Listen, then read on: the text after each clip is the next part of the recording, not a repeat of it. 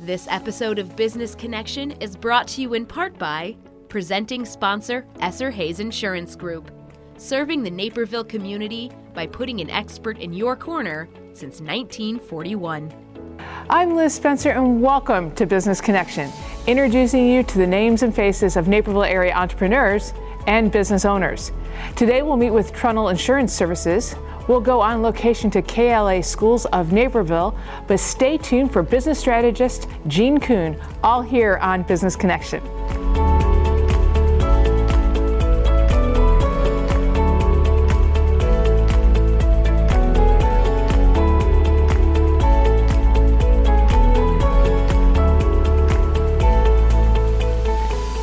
Welcome to Business Connection. I'm Liz Spencer. We have a fascinating guest in studio. It's Jean Kuhn, and she's a business strategist. So, welcome, Jean. Hi, thanks for having me here. So, tell me a little bit about what you do.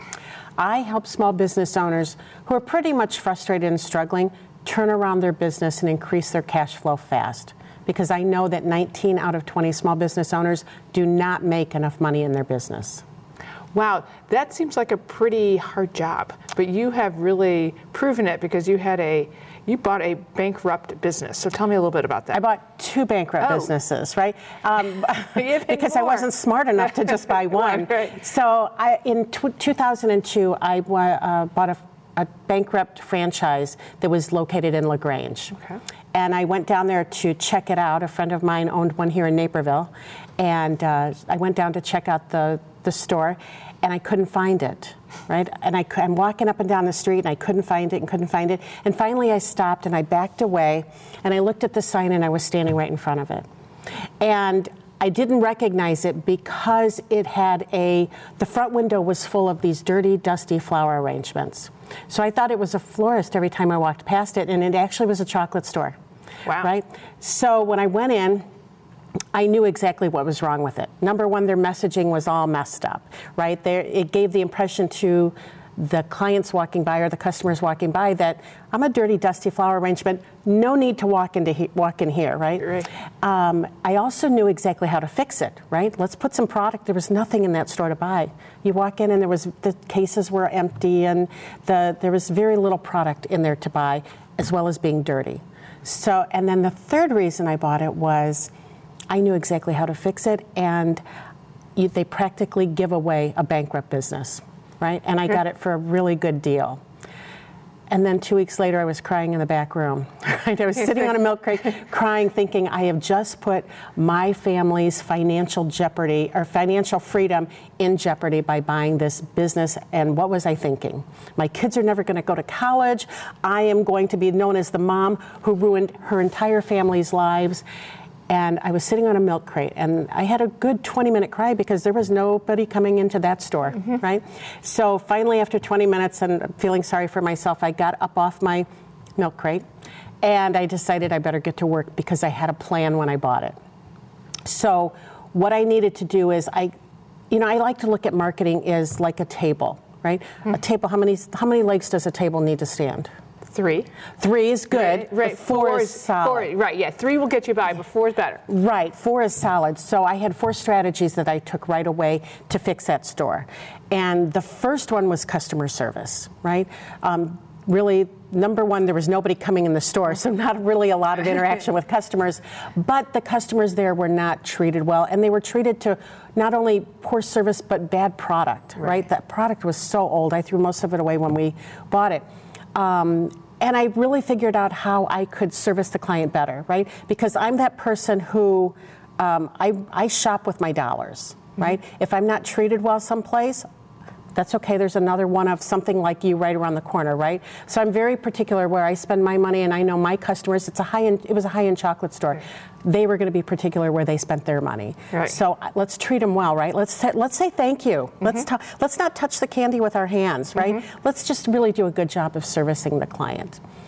Um, the next thing I did was uh, sampled them right? Sure, right. Oh, who doesn't like a free exactly. chocolate sample? You'll get me in the store. Exactly. So I started sampling the, the customers with all of the great products that we had, and um, they seemed to like that.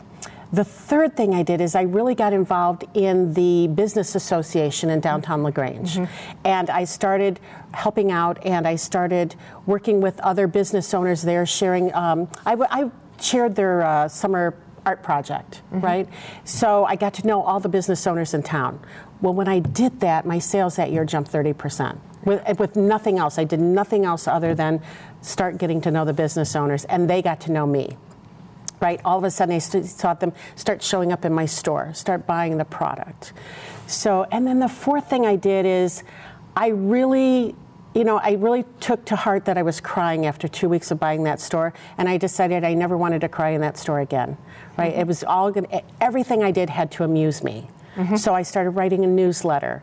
I started sharing um, little personal bits of information about myself and my family. My kids all work there. Um, started sharing little bits of information, personal stuff, right? So that they could get to know us. They could start to engage with us mm-hmm. and with me. And when my daughter graduated college, um, I posted her in her cap and gown, right? right. And uh, I got a note from a woman who lived in Tennessee who had at some point visited my store and got on my email list. And she told me about her daughter who had twin babies and how she was going to nursing school. My daughter had just graduated with her um, BSRN or whatever it's called. So it was that connection mm-hmm. there, right, that I had felt th- for the entire 16 years that I owned my stores. Um, it was always about connecting with the, the customer and um, share information, what's going on in town, and things like that. I also did really fun promotions, again, to amuse myself. so employees would just suck the life out of me, right? Some days. Some days it was just hard. Mm-hmm. And I came home one day and I was complaining to my husband about the fact that everybody comes into this store and they say they can't work there because they would eat the profits. What if we could just get them to work for us and pay us to work there? Well, that moved into an idea that I had that I called Kids in the Kitchen Camp.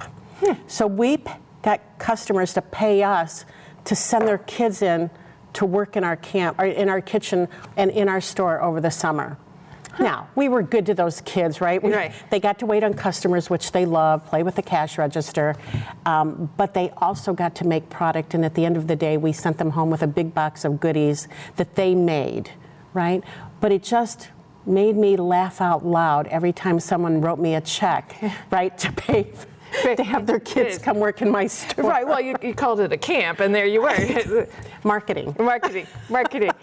Now that you're a strategist and you're helping others, what what are some of the, the the key points that you try to get you know a struggling business owner to to learn. I mean, they are, I'm sure there are many out there who are crying on their own milk crates. I'm sure they, they are, right? They are, many yeah. a time. Yeah. Right? I really try to get them to understand that marketing is the most important thing that they can do in their business. And the more money they give their marketing, the more money their, their business will give them.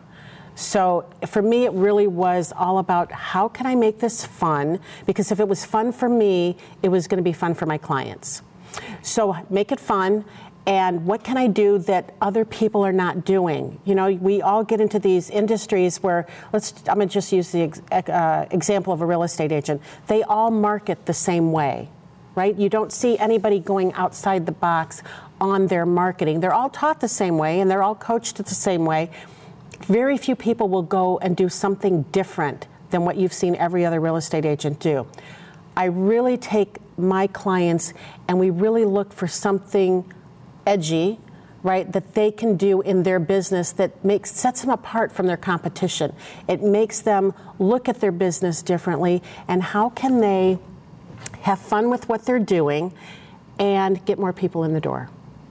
And, and that's really that's my secret. That's your secret. And you don't just work with retail, you work with any business. Yeah, I attract a lot of service businesses. I have a horse farm, dog trainer, bookkeepers, and energy healers and I've just I've worked with just this wide variety of service providers I love. I just love that. Well, I think it's because we all need a coach. I think we underestimate um, what we that outside influence that has a little bit of experience. In your case, a lot of experience that can guide us. I agree, and that's why I have a coach. Right? Mm-hmm. i still work with a coach because I know that my return on investment, that I whatever I pay her, I get back five or six times over. So it's you'll never find me without a coach. There you go. Well, Jean, thanks for stopping by and sharing all your wonderful experience with us. We wish you a lot of luck, and we'll be keeping our eye on you. Thank you. And we're going to be right back with more business connections. Stay tuned.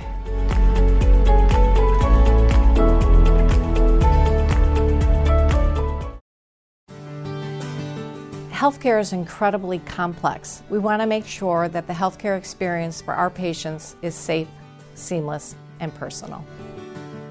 Our volunteer program is a critical component of the care experience at Edward Elmhurst. Our volunteers range in age from teenagers to individuals who are in their 90s. They're such an important part of the team, visiting patients, delivering newspapers, um, helping the employees in the department, um, escorting visitors throughout the organization. I can't imagine having, you know, the hospital without our volunteers. We have just under 700 volunteers, including 180 high school students. So we are a very vibrant program. They volunteer in just um, over 45 departments throughout the hospital. They work at the information desks, they support staff in the surgical areas and the emergency department. They greet patients when they come in the hospital. We have a group of volunteers who discharge patients when it's time for them to leave. So they are a very um, vital part of the hospital healthcare team. We look for volunteers who are friendly and flexible and outgoing and have a real passion for service and giving back. One way that they can apply is to go to our website. Then they can click on volunteer, and that will lead them to our application. We are constantly accepting applications for new volunteers. We enjoy getting to know all of them. Their personalities are amazing, so we have um, we just have a really great team here. Our volunteers play a vital role in the patient experience here at Edward. So many of our volunteers have been patients themselves in the hospital, so they have ideas and insights that they can share with us about what we can do differently to make the experience a little bit better. So often our volunteers are the first people that a patient's going to interact with and they might be the last person they interact with as well. So our opportunities are many on how we can influence a patient's stay here at Edward.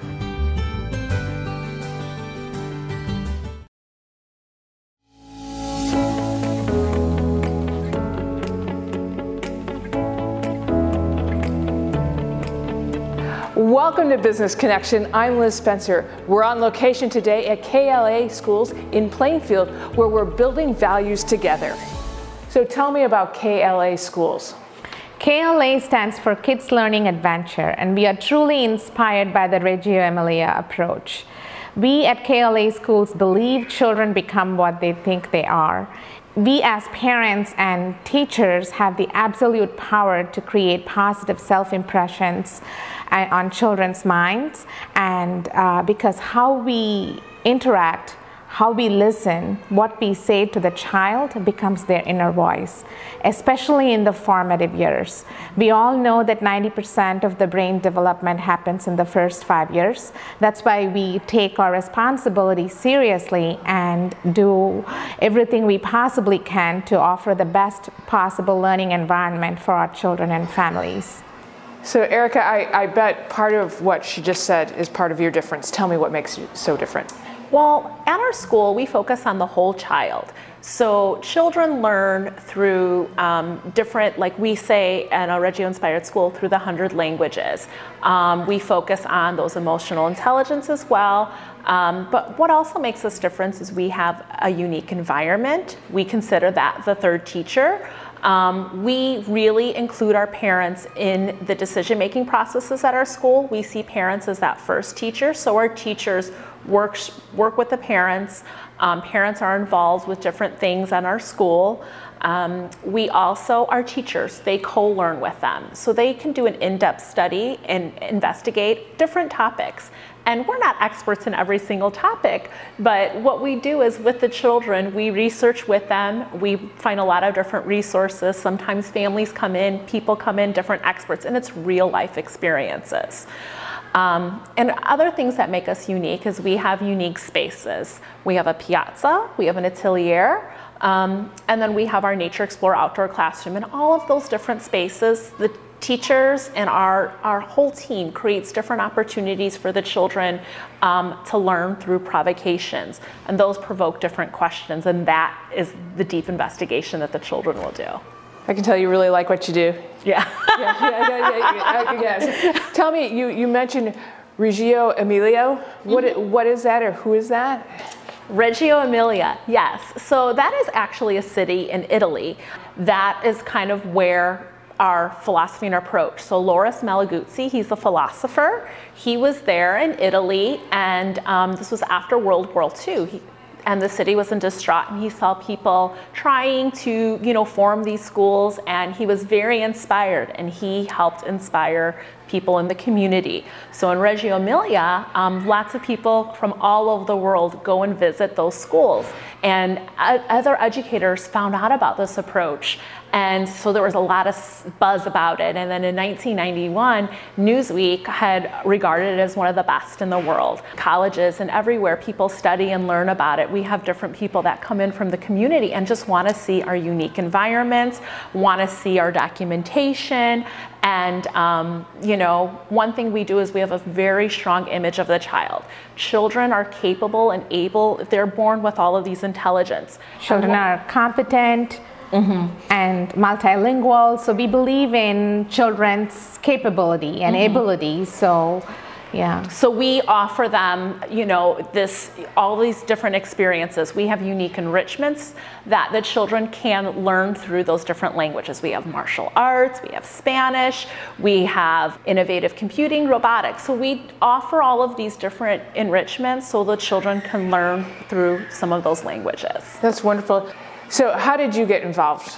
Well, I met Salvi and I was really inspired by her, um, just her approach. I mean, I, I, love the Reggio philosophy, but just her approach with respecting the teachers, treating us more as professionals. I've been in the field for over 20 years and I really thought twice about staying in early childhood because we're not valued as much and um, the things that um, Salvi believes in for the children and for our teachers, I knew that this school was going to be something um, that was going to be great in the community, and I wanted to be a part of it any way I could. Well, Erica, this is a fascinating school, a great approach to helping every kid get the best uh, from their learning and their environment. Thanks for spending a little time out of your busy day to come visit with me. I appreciate it so much. My pleasure. Thank you.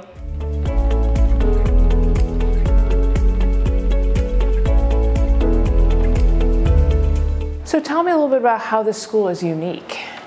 We believe all of our actions and um, decisions are based on our core beliefs and values.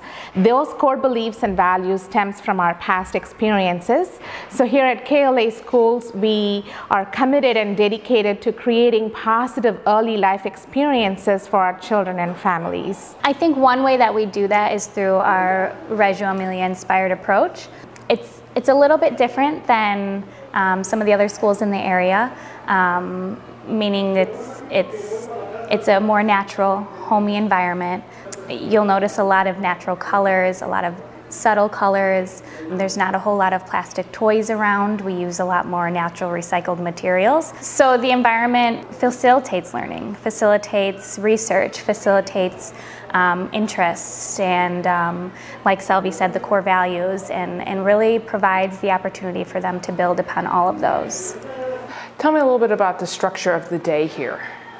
Um, so the structure of the day, we are open from 6.30 to 6.30. Um, our school day is from 9 to 3.45. Um, we do offer a part-time program as well as before school and after school.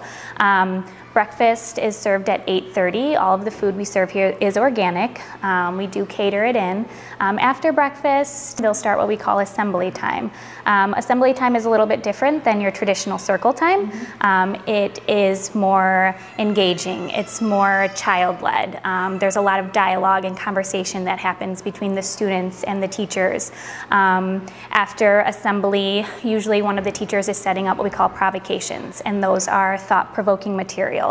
Uh, usually the teacher has a set intention. It could be um, related to math, it could be related to literacy, it could be related to science, technology, um, or just engineering, innovation. Um, those provocations that we set up are always very open ended, um, and the children are free to decide where they want to go, um, what they want to engage in, um, and how they want to build upon those milestones that um, they'll be reaching.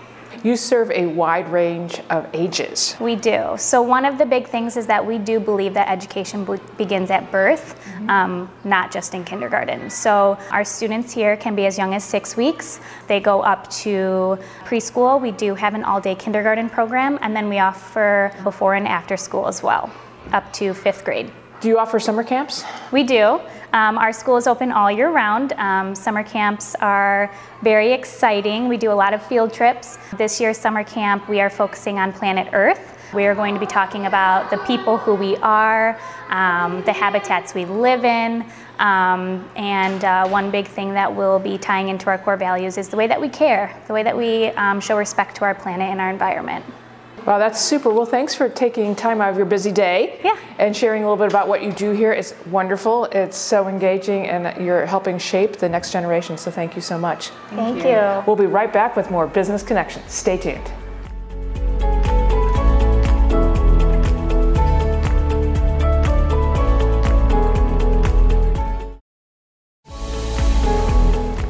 Welcome to Business Connection. I'm Liz Spencer. I have a fascinating guest in studio with me. It's Anthony Trunnell, and he's the principal from Trunnell Insurance Services.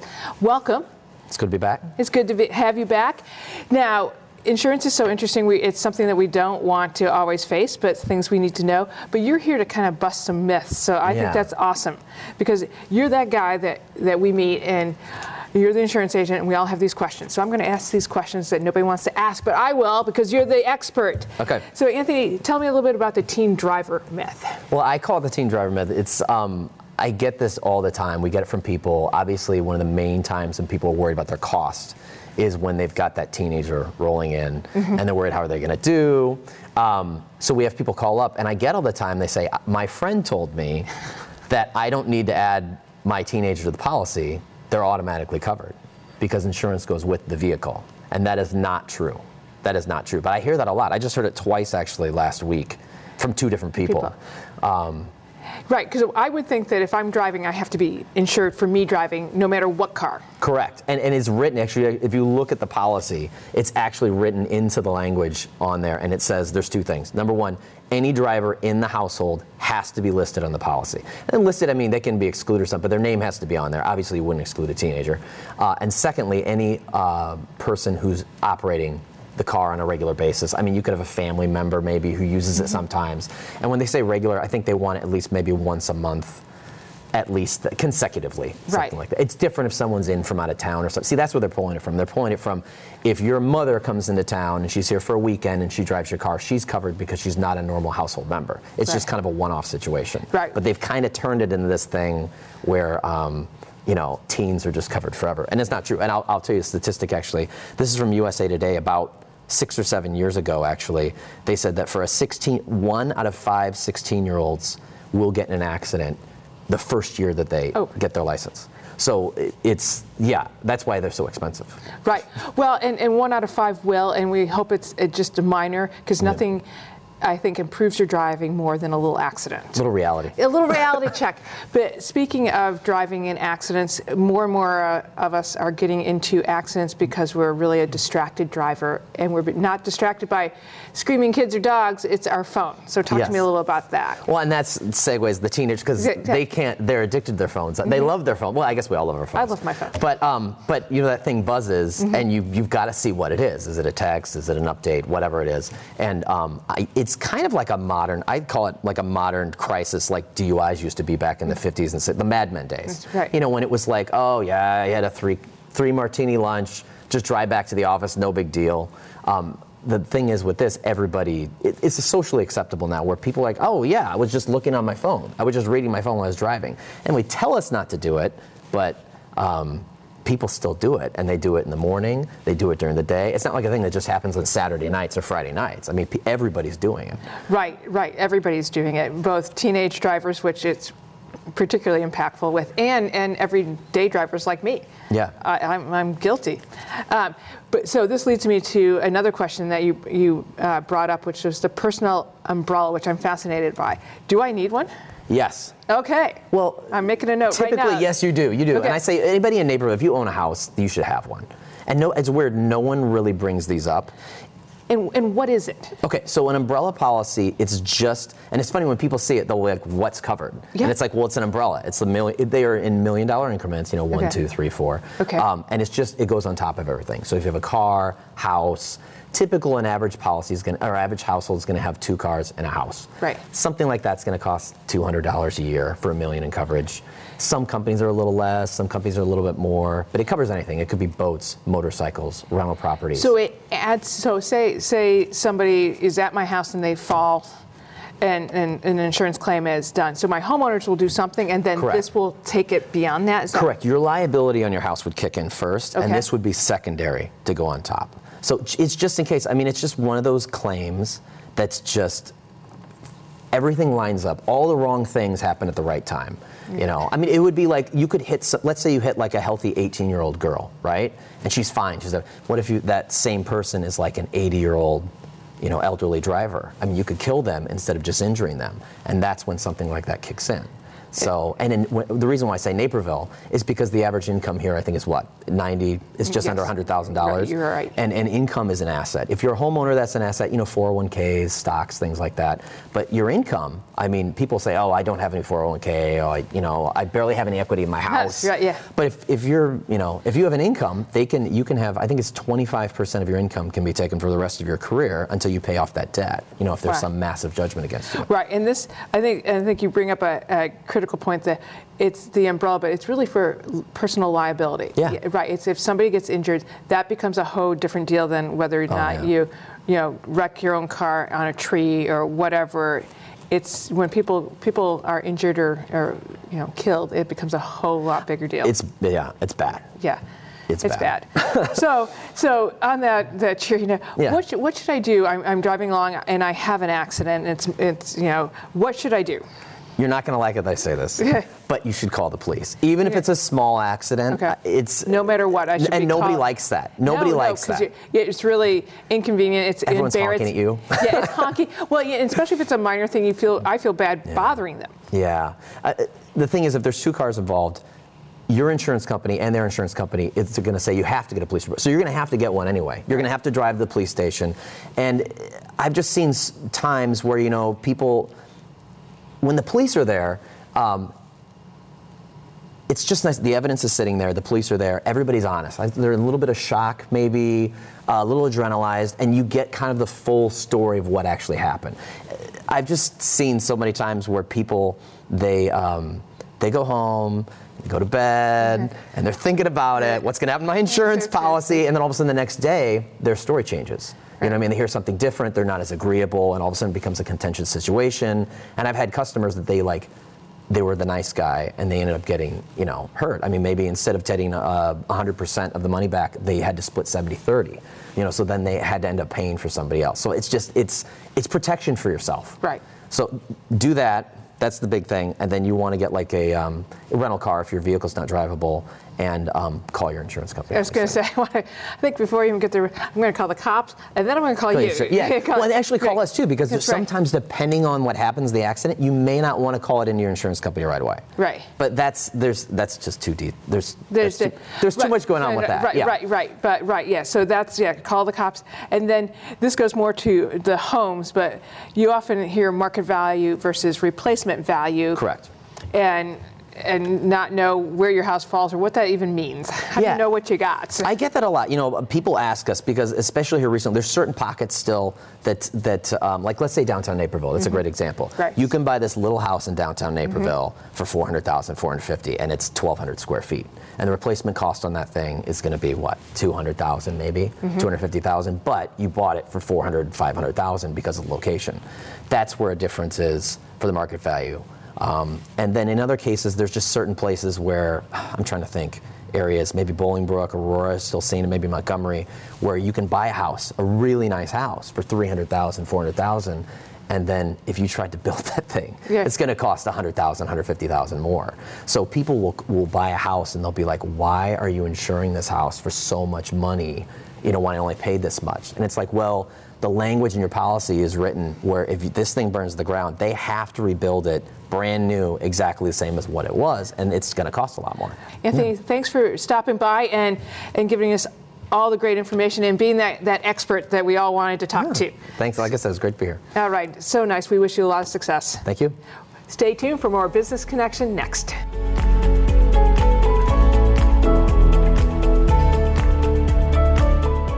If you're interested in a television appearance on Business Connection as a way to reach out to your community or to gain exposure for your company, contact NCTV 17 at 630 355 2124. I'm Liz Spencer, and thank you for watching Business Connection.